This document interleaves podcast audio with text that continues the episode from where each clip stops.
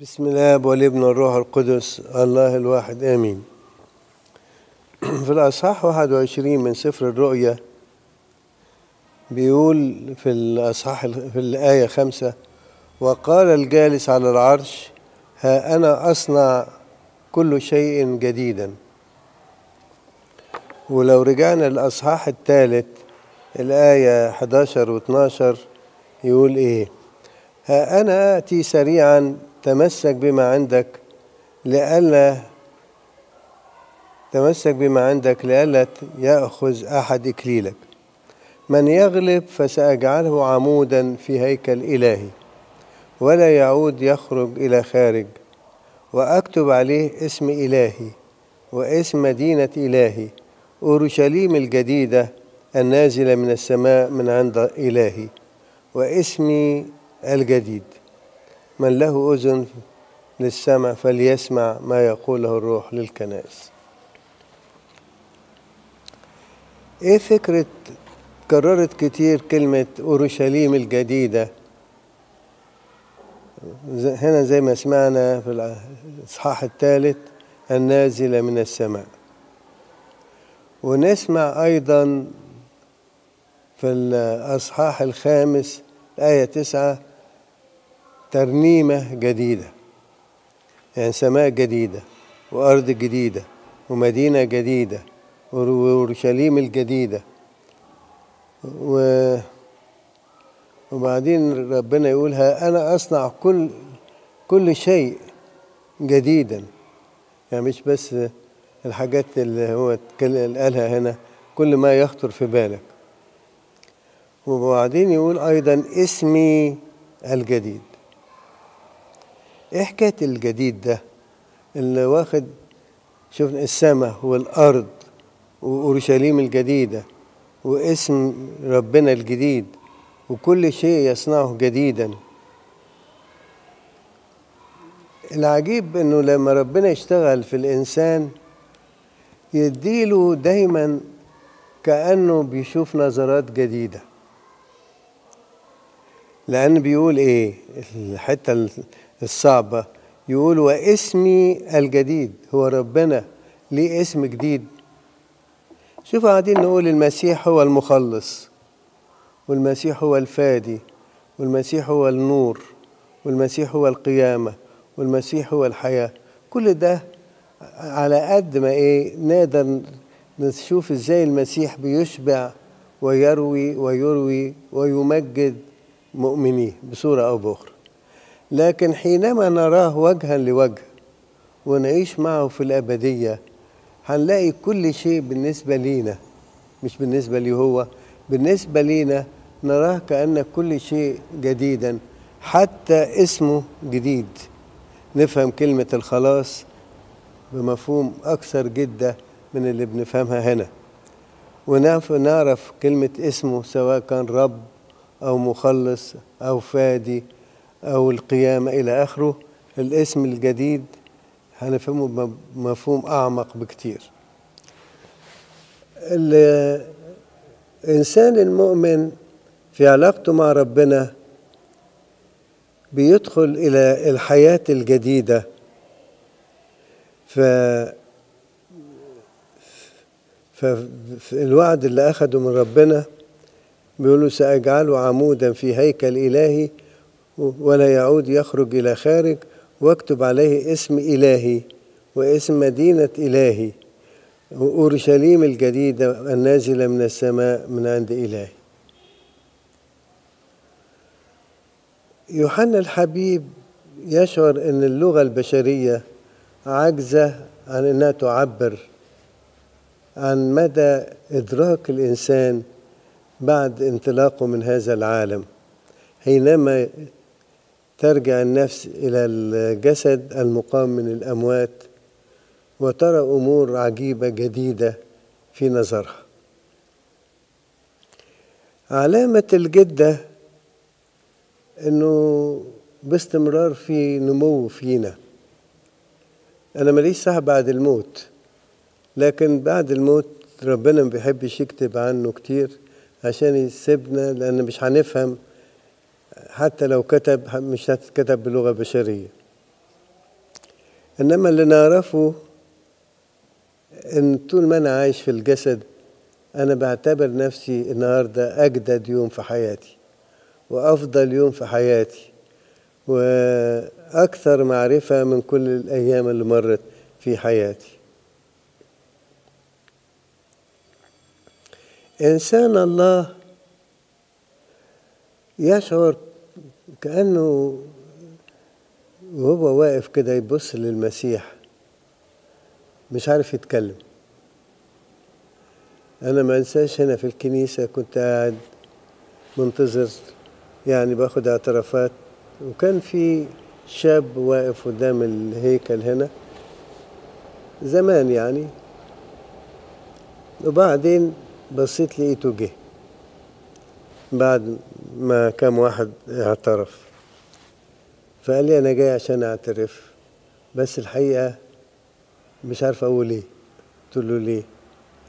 قال لي ملاحظ إن أنا وقفت قدام الهيكل. قلت له آه. قال لي أنا ما أعرفش أنا شفت إيه. ولا أعرف أنا قلت إيه. لكن وأنا واقف كنت حاسس كده نفسي منطلقة للسماء وفي في داخلي فرح شديد فوق الخيال. مع شعوري إن أنا إنسان خاطي ومحتاج أن أعترف وأتمتع بالحياة الجديدة باستمرار. فإنسان الله لما بيلتقي مع ربنا ما يقدرش يكتب عن إيه اللي هو شافه. من الحاجات طبعا اللي ما بننساهاش في عم صادق الله ينح نفسه الطريقة بتاعته كانت الجميلة. كان دايما وإحنا بنصلي يقف في الهيكل الصغير ده وواقف كده بجنب. يعني عين يبقى قافلها وعين التانية بتبص على المذبح لا يقعد ولا يعمل أي حاجة غير عينيه على المذبح وأول ما يخلص القداس يتناول ويقف عند الباب ورا. وأول ما نبتدي نرش مية على الناس هو يجري على البيت ويقعد سنة ساعة كاملة. هو طبعا كان عايش مع أخته يعني كبيرة في السن. ف أو مرات أخوه يعني ما مش مهم يعني. فالمهم إنه يروح كده مديها تعليمات لمدة ساعة مهما يكن الإنسان ما تخبطش عليه. ففي مرة سألته كان ليا دل عليه بقول له يا عم صادق ليه ليه أنت ما بتقابلش حد بعد قداس فرد عليا قال لي بعد ما قابل المسيح واخد جسده ودمه أقدر أتكلم مع إنسان؟ مش يعني بيستكبر إنه ما يض... إيه مش عايز يتكلم مع حد. لا حاسس إنه في جو تاني ما يخلوهوش يقدر يتكلم في أمور مهما حتى لو أمور روحية. حتى لو قلت له طب نقرا الإنجيل مع بعض يقول لك لا سيبني الفترة دي كده أنا قاعد سرحان مع ربنا. ودي كانت مشاعر واحد زي القديس ارسانيوس لما كان يقف يصلي كان يقف يصلي لغاية إيه مش يعني يبتدي من الغروب وهو وشه للشرق. أول ما تشرق الشمس يقول له هو أنت طلعتي؟ ويوقف الصلاة يعني بيصلي طول الليل. طب بتقول إيه يا أرسانيوس؟ يقول لك ما أعرفش. آه صحيح ممكن بيقول مزامير بيقرأ في الإنجيل وهو واقف غيره لكن كل كيانه مسحوب للسماء. كل كيانه. عشان كده زي ما سمعنا دلوقتي يقول أورشليم الجديدة النازلة من السماء. حاسس إن المكان بتاعي نزل وأنا دخلت فيه فبيت في السماء فأولاد الله في فترة الصلاة مش بيمنع نفسه ما يتكلمش مع حد أو ما يردش على التليفون أو ما يسرحش في حاجة. هي طبيعي كده وهو عايش مع ربنا مفيش حاجة تقدر تشغله. حتى لو حاول يشغل نفسه مش هيتنشغل. كان في أذان القديس بخوميوس كان واقف مع مجموعة بيكلمهم في بالليل في يعني في الصحراء. فبعد ما خلص قال لهم آه، في عقرب يظهر تحت تحت رجلي. فبالفعل بصوا لقيوا في عقرب. قالوا له يعني ما اتحركتش ما قال له ما حسيتش بيها بس حاسس في حاجة كده أدركت إنها غالبا تكون عقرب فما فكرتش فيها وما رضيتش أشغلكم إن نشوف العقرب دي لحسن تلدغ أي حد فينا.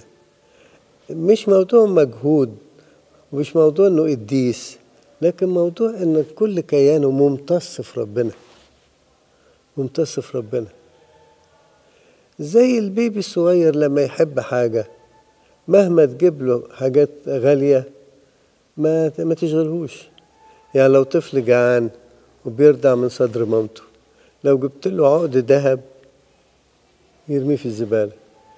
تجيب له أكل ما يسألش فيك لأنه هو عايز يرضع من مين؟ من صدر مامته. إحنا كده مع ربنا. بنبص له كده وقاعدين.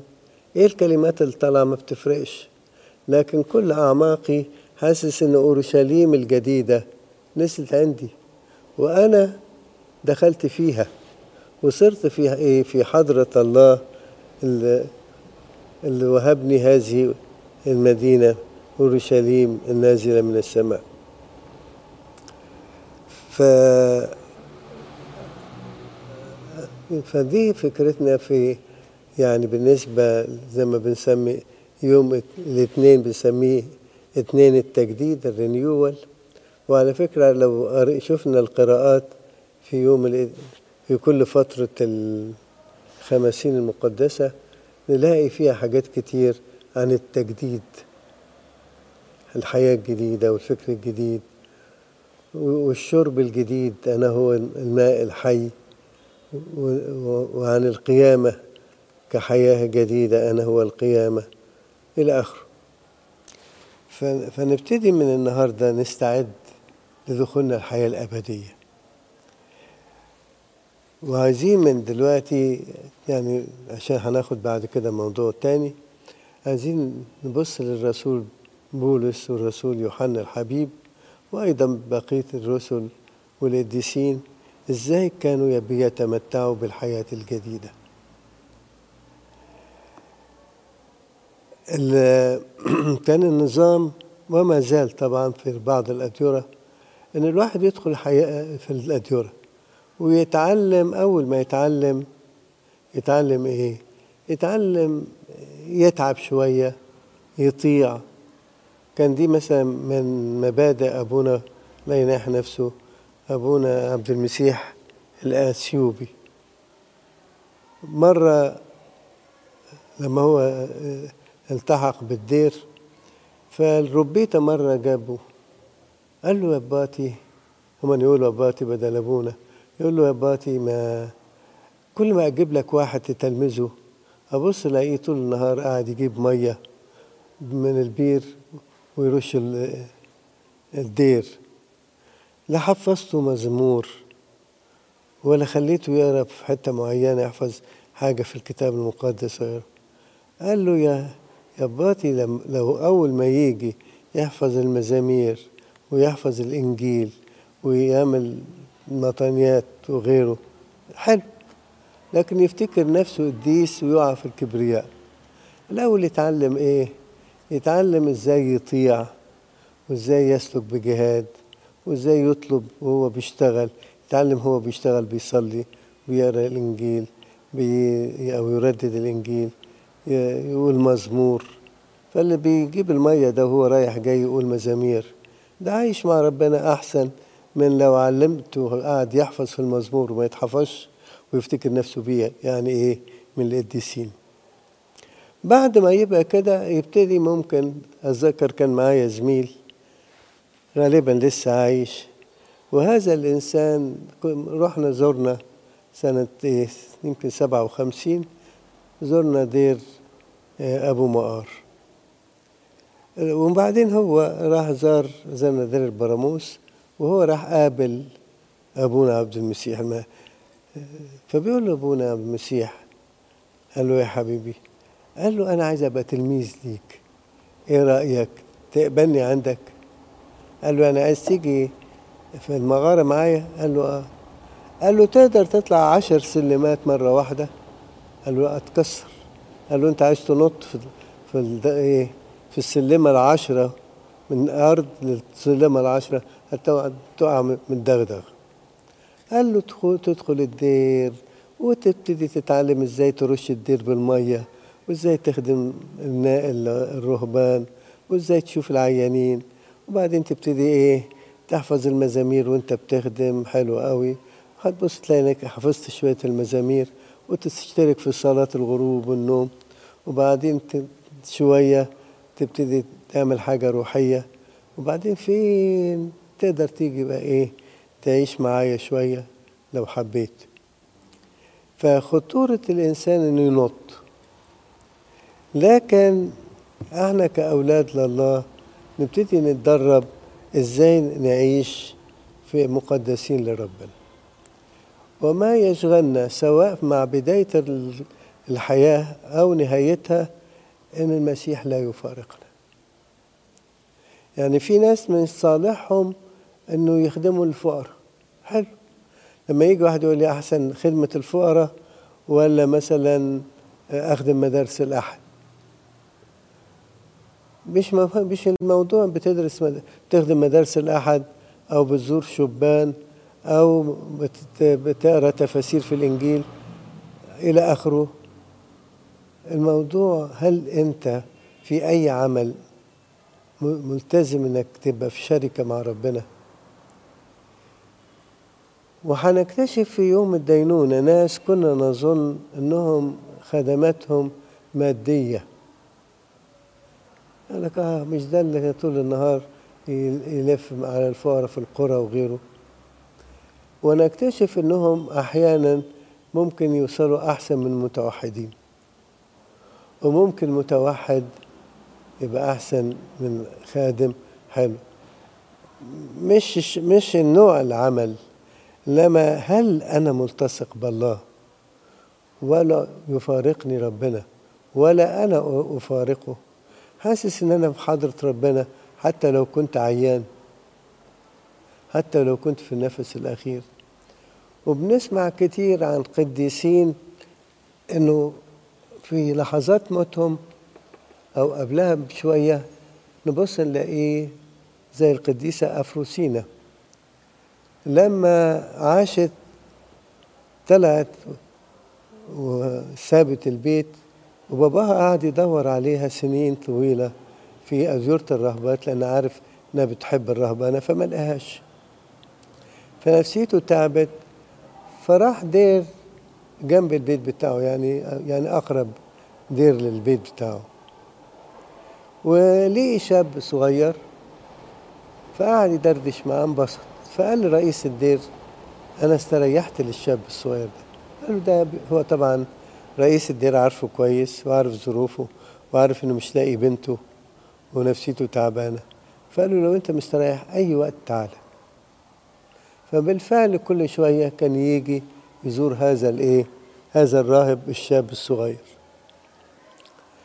وفي يوم من الأيام لما جه قال له أنا قال لرئيس الدير أنا تعبان ومتضايق قوي قال له ما أنا عارف إنك بتحب فلان وأنت بتستريح له. اتفضل خبط على اللاية بتاعته واقعد معه فخبط. فالراهب الشاب رحب بيه قوي بعدين قعد يدردش معاه استريح. بعدين قال له أنا ليا طلب عندك. قال له إيه؟ ده الصغير ده الراهب. بيقول للشخص الأكبر منه في السن. قال له ممكن تقضي ثلاث أيام معايا في القلاية؟ فاستغرب. إيه شاب في- مغارة في قلاية يطلب من واحد أكبر منه ويقول له تيجي تبات معايا في القلاية؟ قال له حاضر. فعدى اليوم الأول والتاني وجه التالت فبالليل قال له أنا عايز إيه؟ أنت عايز تمشي طبعا آه، بكرة. أنا هقول لك سر اوعدني ما تجيبش سيرة لحد. قال له خلاص وعد. قال له أنا بنتك أفروسينا وأنا عشت هنا والليلة هتطلب نفسي مني. فأنا حبيت أطمنك علي وأنا كنت عارفاك وأنت بتيجي تقول لأنك والدي وأنت ما كنتش عارفني لكن كنت بفرح إنك أنت بترجع مبسوط. فطبعا انبسط هو إيه فيظهر راح واخده في حضنه بوسه أو حاجة فرئيس الدير بيفتح يلاقيه في منظر فاستغرب. فهو حس طبعا فطلع له. قال له هقول لك سر بس الراهب طلب مني ما اقولوش لحد. قال له اتفضل. قال له الراهب ده بنتي وأنا اللي بدور عليها وهي ما, ما قالتلكش وأنت رئيس الدير وما فيش حد في الدير يعرف إنها إنها بنت. كلهم فاكرين إنه ده شاب خصي ما بيطلعلهوش دقن ولا حاجة وصوته رقيق شوية لكن ما تخيلوش انه يبقى واحدة بنت. وقال له هو قال لي إنه هيموت الليلة وطلب مني إن أنا اللي أدفنه عشان ما حدش يعرف انه هو بنت أو ست. فانبسط رئيس الدير وبالفعل مات مات الكبير ما افروسينا تنيحت وهو أخذ مكانها وجاب نسبة كبيرة من الميراث اداه للدير وعاش حوالي عشر سنين وتنيح. بقول القصة دي ليه؟ لأنه ما كان يشغل أفروسينا إنها تكون في حضرة ربنا. الناس من بره ممكن يقول ده كان راهب طيب ده إنسان بتاع صلاة ده مش عارف إيه. لكن شطارة الإنسان إن يبقى باستمرار في علاقة متصلة بالله مفيش حاجة تفصله عنه. فدي عاشت وفي أمثلة منها كثيرة حتى من بنات الملوك عملوا نفس الحكاية بس بصورة أخرى فالإنسان ممكن يكون موظف في الشغل لكن مرتبط بربنا ويمكن بيبقى مشغول بربنا أكتر من كاهن أو من راهب فإحنا نسأل نفسنا باستمرار هل أنا مشغول بربنا؟ هل أي تليفون يجي والرنة رنت إنها تكون يعني اوفرسيز بتاعت يعني من الخارج. هل أنا بسيب الصلاة عشان أسمع المكالمة؟ ولا أنا بتكلم مع ربنا مفيش حاجة تشغلني عنه؟ ربنا يدينا نعمة ويدينا بركة وتكون حياتنا كلها مقدسة ليه. إن شاء الله بنعمة ربنا ابتداء من المرة اللي جاية نبتدي ناخد آحاد الخمسين المقدسة وكيف تؤدنا للتمتع بالمسيح القائم من الأموات والصاعد إلى السماوات؟ نصلي مع بعض. بسم الآب والابن والروح القدس الله الواحد أمين. يسوع حبيبنا أينما وجدنا يا ربي نشتاق إن إحنا نراك ونثبت فيك وتثبت فينا. اسمح لنا يا ربي ألا ننشغل بالمنظر البراني.